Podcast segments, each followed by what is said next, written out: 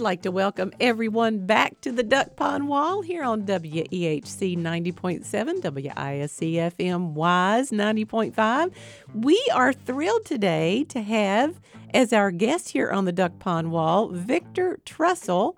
Victor, tell everybody your class year. I am a 2013 graduate. Can you believe that? 2013, you've been out for 10 whole years. What in the world? Right. It's actually very insane to think about. Well, I feel like a lot has happened for you in good ways in the last 10 years. So we're going to talk about that a little bit.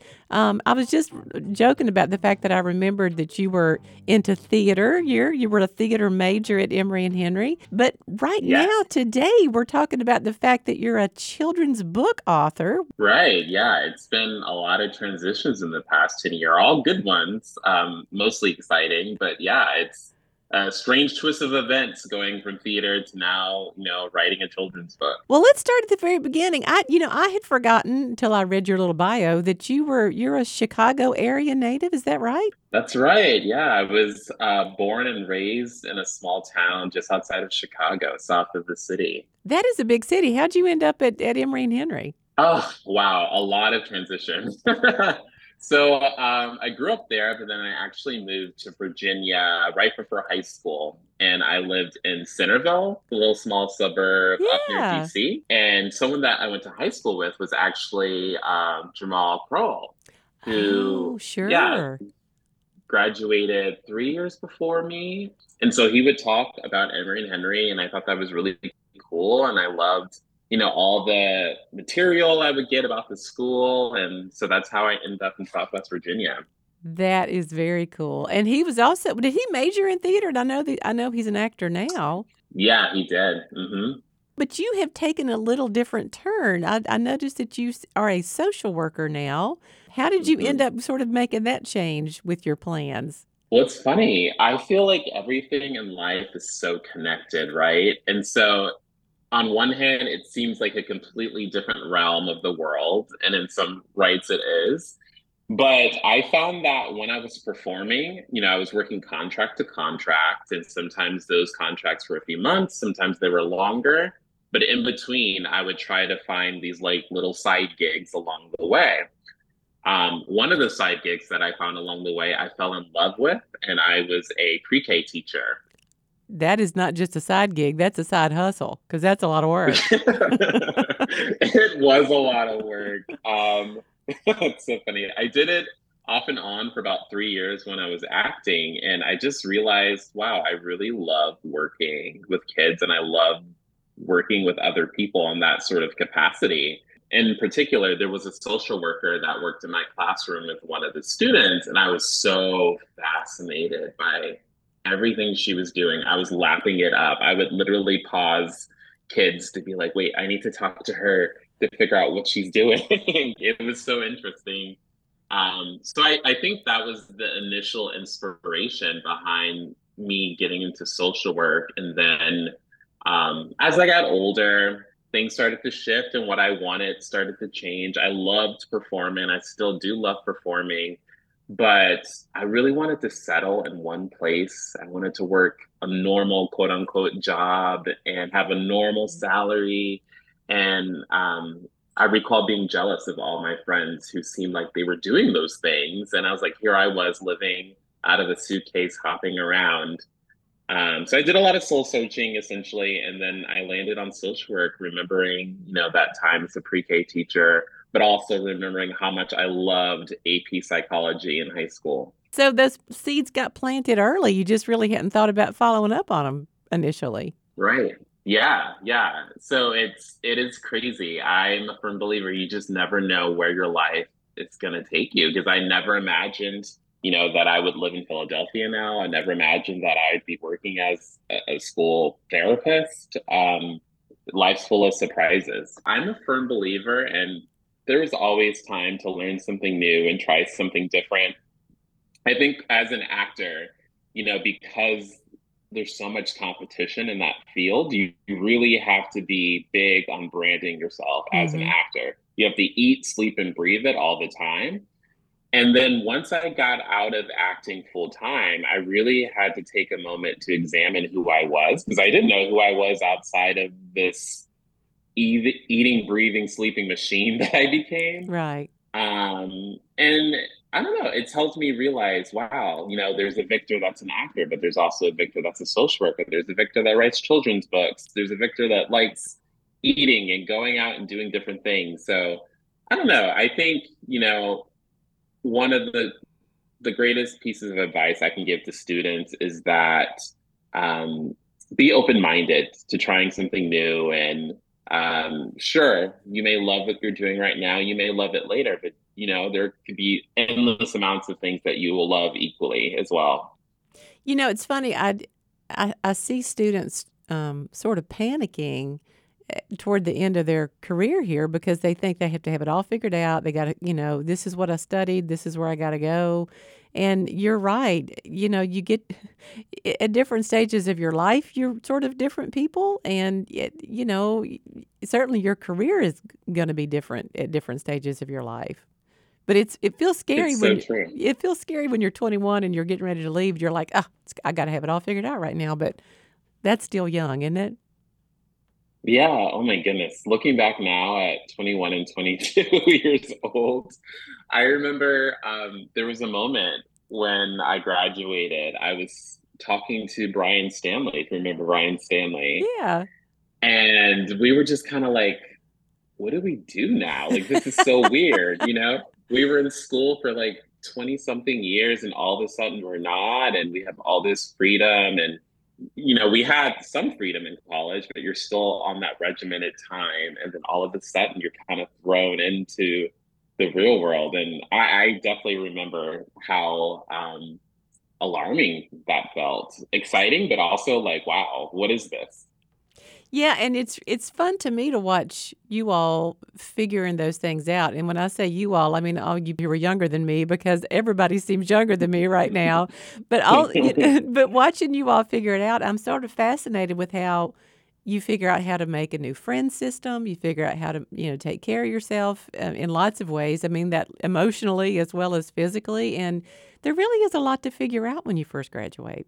There really is. You know, you've got a little bit more of the puzzle pieces about who you are, I think, once you leave college. Um, but then there's still so much more, you know, for all of you out there to learn about yourself. And I'm still learning about myself. And, then, you know, I'll be 33 pretty soon. It's an endless journey, really, of discovery. And I'm not sure that we will ever have all the answers. You know, we have a little bit more. Like, I definitely feel a bit more secure in my 30s, but I'm sure when I'm in my 40s and 50s and beyond, I'm going to look back and be like, whoa. trust me, trust me. Yeah, that is exactly what you'll do. But you know, and and the other thing is that is that it hasn't always been easy for you. But through those mm-hmm. things, you have still learned and and grown and become the person that you are. Yes, yes. Life throws some crazy things at you sometimes. Um, I like to share with my kids. Right now, I work as a school mental health therapist. And, you know, I think sometimes it can be useful throwing some perspective mm-hmm. into scenarios. But I let them know that, you know, through all the difficult and painful things that you encounter, usually there's something, even if it's minute, something you can take from it that's really going to help you later on and help you grow. And unfortunately sometimes it's in those hard lessons you know those really really hard experiences that you don't think you'll get through that really at least in my case one of those situations that ended up being a gift. I think it really helped me actualize who i was meant to become and um, give myself what i needed that i didn't know um, i was lacking you know and that's inner inner strength. Right and and how you know it's hard. How do you convince a young person? How do you convince a kid that you know it's temporary? Those bad days are temporary, and you know you just got to, like you say, pick out the the good lesson in it. What do you say to these kids that you're working with now to say?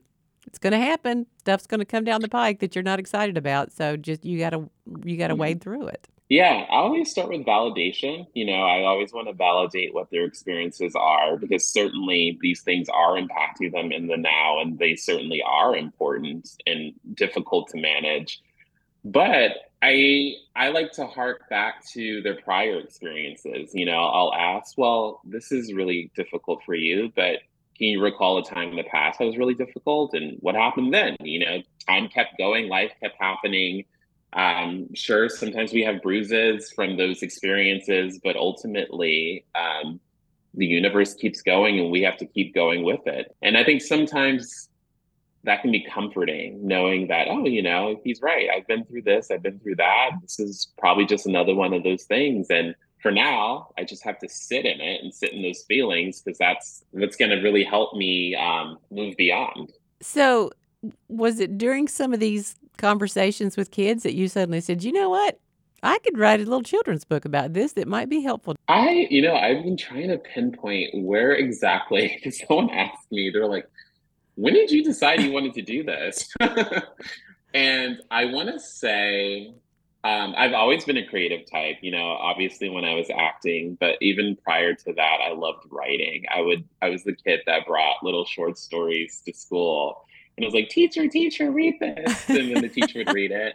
That's really where my heart was prior to theater. And so I knew as I was older, I wanted to publish something. I was like, is it going to be a play? Is it going to be poems? What is it going to be? A memoir? But I think I settled on a children's book because, yeah, I am inspired by the work I've done with children. Um, but I also was a child of the 90s that consumed a lot of content. And I think that kind of fueled my brain and like, oh, this would be so cool to have a book about this or a book about that and picture books in particular, I think can be so powerful. They're shorter, but they pack a lot of punch. And I think they're a great way to get certain ideas across in a very entertaining, short form way. And so it started off as, yeah, just this little project of, oh, I wonder if I can do that. I, I've read a lot of these, but can I write one? Well, Gilroy's Good Heart is the name of the book. Um, tell us a little bit about the story and about Gilroy. Sure. So Gilroy is a five year old boy who can do anything, right? He believes he's unstoppable when it comes to helping other people. He loves helping people, but when he makes a mistake of his own for the very first time and he's unable to really manage that situation, he freaks out. He kind of loses a bit of himself and who he's become or, or who he believes he is. Um, so that really messes with his self esteem. And then, you know, he starts neglecting some of his essential needs. He stops sleeping. He stops socializing with his friends. He stops bathing. All in all, to discover that while it's okay to want to help others and to be a good person in that sense, it's also okay to take care of yourself, right? You have to fill your own cup before you can fill others. And so it's a lesson about self care, uh, self compassion, being able to forgive yourself in those moments where you make mistakes and accidents, um, but maintaining a kind heart through and through. And that was something I think I related to as a child because I was obsessed with you know, I wanted to make people happy. I wanted to make them laugh. I wanted to give them things. Um, but I don't think I was always the best at looking at my own needs. Hmm. I want to remind everybody we're talking today with Victor Trussell, Emory and Henry class of 2013, who is a social worker in Philadelphia, but also the author of a children's book called Gilroy's Good Heart. You know, I love that you that you chose to do a children's book because I'll be honest with you, some of the most moving things I have ever read in my life have been children's books. You can say so much intending it to be for kids that will actually speak to a lot of adults. Did you sort of hope to have sort of a story that would work on two levels? You know, I really was aiming for kids. And of course, you're always keeping in mind parents um, because they're the ones who are purchasing the book. But I was really surprised um, by some of the early reception because a lot of adults really loved it. And they were like, wow, I need this in my life. And then, of course, I would say actually, um, secondhand, I found out kids loved it too. So it was the parents that seemed really receptive first to it. But yeah, I think that's what's really neat about children's books. You know, um, as a kid, I was obsessed with Arthur. I loved Arthur. I was part of the oh, yeah. book club. Yeah, I had to have every single book. And so I was really inspired by that too. It was just simplistic, something that was coming of age. It didn't need a lot of theatrics. Like I think now in a lot of children's entertainment, it's really gross humored or it's just really out there, which is fine. I think there's a place for that too. But I really enjoyed and knew I wanted to write something that was just very grounded and mm-hmm. personable and something relatable because that's the kind of content I was drawn to as a child. Yeah. When you're trying to make a point, sometimes simpler is better. How did you start? Did you go, yep, I know how to write a book. I know how to get published. I know how to do this. well, how did you how did you get started? Oh, Monica, it was a process. so I had a lot of experience reading children's books when I was working as a pre-K teacher. Um, but then years later, um, when I decided I wanted to start writing this back in 2021, I was committed to doing it well. Like I, I knew that if I was going to do this, I had to give it my all, and I didn't want to put something out that felt like 25% effort. Right. So I re- I researched. I read a whole bunch of books. I kind of picked up on some things um, that I didn't necessarily know the term for, but I was like, oh, these books seem to all do this. You know, what is this called?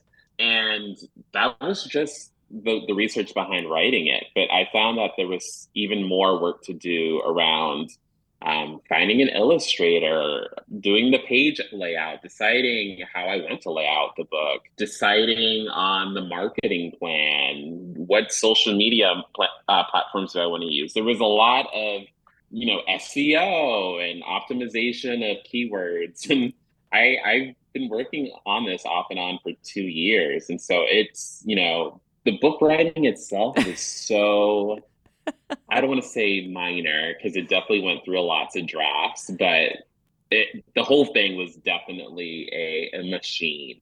Yeah. Well, so how did you figure it out? Did you have friends in the industry, or did you find a? Um, a I, I, you know, I, I'm not even joking when I say this, but did you find a YouTube video? Because I swear it feels like you can find a YouTube video to teach you everything right now. Honestly, yes. YouTube, YouTube, YouTube. YouTube was probably my number one source. There are so many informative videos out there from people who've done things just like me or professionals that have done it for a living, offering their bits of advice.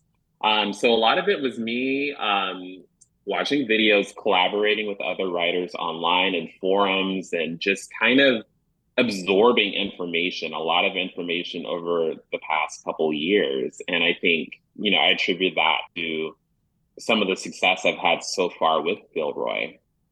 So how's it going, and when did it go on? When did it go on sale? So it's going really, really well. Um, it actually will be released November third, so this Friday. Oh, but how nice! Yeah, yeah. But I released the ebook um, almost about a month ago online on Amazon, and I did that for strategic purposes. I wanted to get it out there early to hopefully gain some interest and some buzz but also to collect reviews. And um, to my surprise, you know, I, I already have over, I think, 22 or 23 reviews, five star ratings, I think like 35 star ratings. And That's it so was great. the number one. Yeah, thank you. It was the number one um, new release in like three different categories and then reached the top 10 in three separate categories. And at one point, um, I'm trying to remember her name. What was the name of the poet that spoke at President Biden's inauguration? Oh, I do know who you're talking about, and I can see her in my head, but I can't say her name. Right. Yeah. I can't remember her name, but at one point my book was outselling hers. Get out of town. yeah, and that was really cool. So I screenshotted that. But well, as well you should. But yeah, I feel lucky. And I, you know, I certainly do think a lot of that came from a lot of the hard work I've been doing for the past two years. But also I think maybe it's just resonating for whatever reason and people are are liking it for what it is. I feel like anybody who's ever had kids or been around kids has seen kids go through that whole, oh, I've screwed up and now I don't know how to handle it frankly, even as adults, I think that's something we all struggle with because we just all have this big thing about perfection and getting it right every time and getting it right up, you know, constantly. And that's a lot of pressure to put on yourself. Absolutely. Um, I think that partly inspired it as well, recognizing that in myself. You know, for a number of years, and I want to say middle school and high school, you know, you're learning a lot more about yourself. And I realized, oh, I have such a complex over being a kind person. And I felt like a kind person and a nice person but it was almost obsessive that I felt like I always had to be this way. Like, right. Victor, you have to be this way. And in those moments where I wasn't feeling always that nice or pleasant, you know, I felt guilt because of that pressure I put on myself. And so I'm sure a bit of that kind of unconsciously crept into the book as well. You know, we do put a lot of pressure on ourselves, but at the end of the day, we're going to be who we're going to be. We're going to make mistakes and that's that's okay you know like life went on for gilroy he made the mistake but life kept going because that's what happens was it oprah who used to talk about the disease to please you know it really can get to be like a problem almost for folks to just be trying so hard to make it okay for everybody. It can you know and you know i think we live in a world of pleasantries where we're not always aware of our own needs because we're always thinking about what kind of energy we're going to give off or oh i have to be there for that person or i have to be strong for that person right. completely leaving ourselves out of the picture. Yeah. Tell me what in college maybe prepared you for this in ways that you would have never imagined for, and for this Ooh. but i say for this i mean for this world as a as an author you know honestly, maybe just being in a liberal arts school in general. You know, I think, and a lot of people have opinions about it, like, oh, why do I have to take this math class? you know, I remember I had college algebra at like 8 a.m., which was the worst. Um, what were you thinking? Oh, it's too early. it's too early. Um, but I do think that there is something that comes from having such a variety in experiences and classes in college. You know, theater was certainly something that I spent a lot of time in, but I was also involved in Greek life and I was involved with music and I wrote for the Whitetopper and I had all of these separate experiences that were all creative at heart. And I think, you know, going to a small school, I'm super pro small school.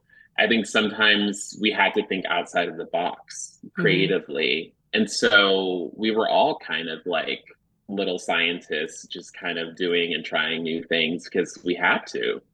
Um, so I'm sure that for sure contributed to my life now as a social worker and now a new children's book writer. Do, do you miss performing? I do miss performing. I haven't performed probably since 2017. 2017, or at least that was the last bit of theater work I had. I think about it often. It's it's an odd thing to contemplate sometimes, you know, like, wow, what would it be like to memorize a monologue now? Talk about things that change, your your brain changes a little bit too. Right, your brain. like I would rehearse and learn scenes and I would be on airplanes running lines to myself in my chair and Where else did you get to go to perform?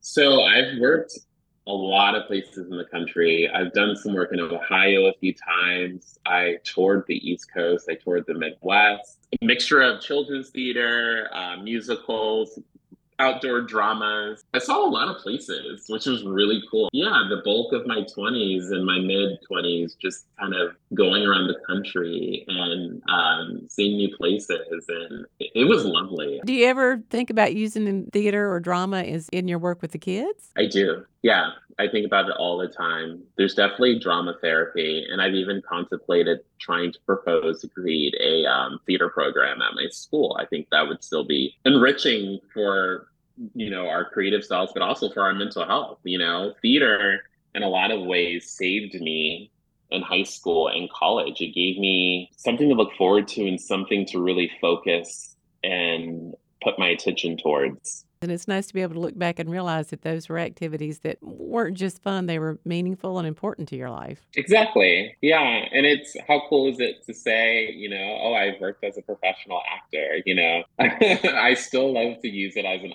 icebreaker because it sounds unbelievable. I'm sure I'll return to it in some form sometime in the future and probably under a lot less stress and pressure. Oh, yeah. I think when you're yeah, when you're younger, you care so much And not that I don't care now as an adult, an older adult, but I feel like more secure in myself. And I know, like, oh, if I blow this audition and it doesn't go how I wanted to, it's okay. Well, you know, no pressure, but I'm pretty sure in a big city you're going to find some community theater that would love to have you and they would jump at the chance to have you as part of the ensemble. Oh, I hope so. Yeah. There's a pretty cool theater scene here in Philly. There you yeah, go. it's really cool. Anna Bailey, she also graduated in 2013. She just got a job at the Walnut Street Theater. And so that's the State Theater of Pennsylvania here in Philly. Mm-hmm. I'm feeling like uh, once again, your worlds are bumping into each other, and you're getting a good opportunity coming up. Absolutely, Victor. We are out of time, and I just appreciate so much you talking to us about your book and about your works and about your good heart toward these kids Oh. that you work with, and that just it just makes me happy to hear what you're doing. So thank you very much. Thank you. It's been such a pleasure catching up and talking things in memory and talking about you know book and acting. It's it's an honor to speak with you today. You're very sweet. Well, I hope we'll see you back on campus soon. But in the meantime, I reckon we'll better sign off and say thank you for being our guest today on the Duck Pond Wall. And I want to thank everyone for listening today on E WEHC FM 90.7, WISE FM 90.5. Please keep listening to the programming that's coming up next because this is, after all, the voice of Southwest Virginia.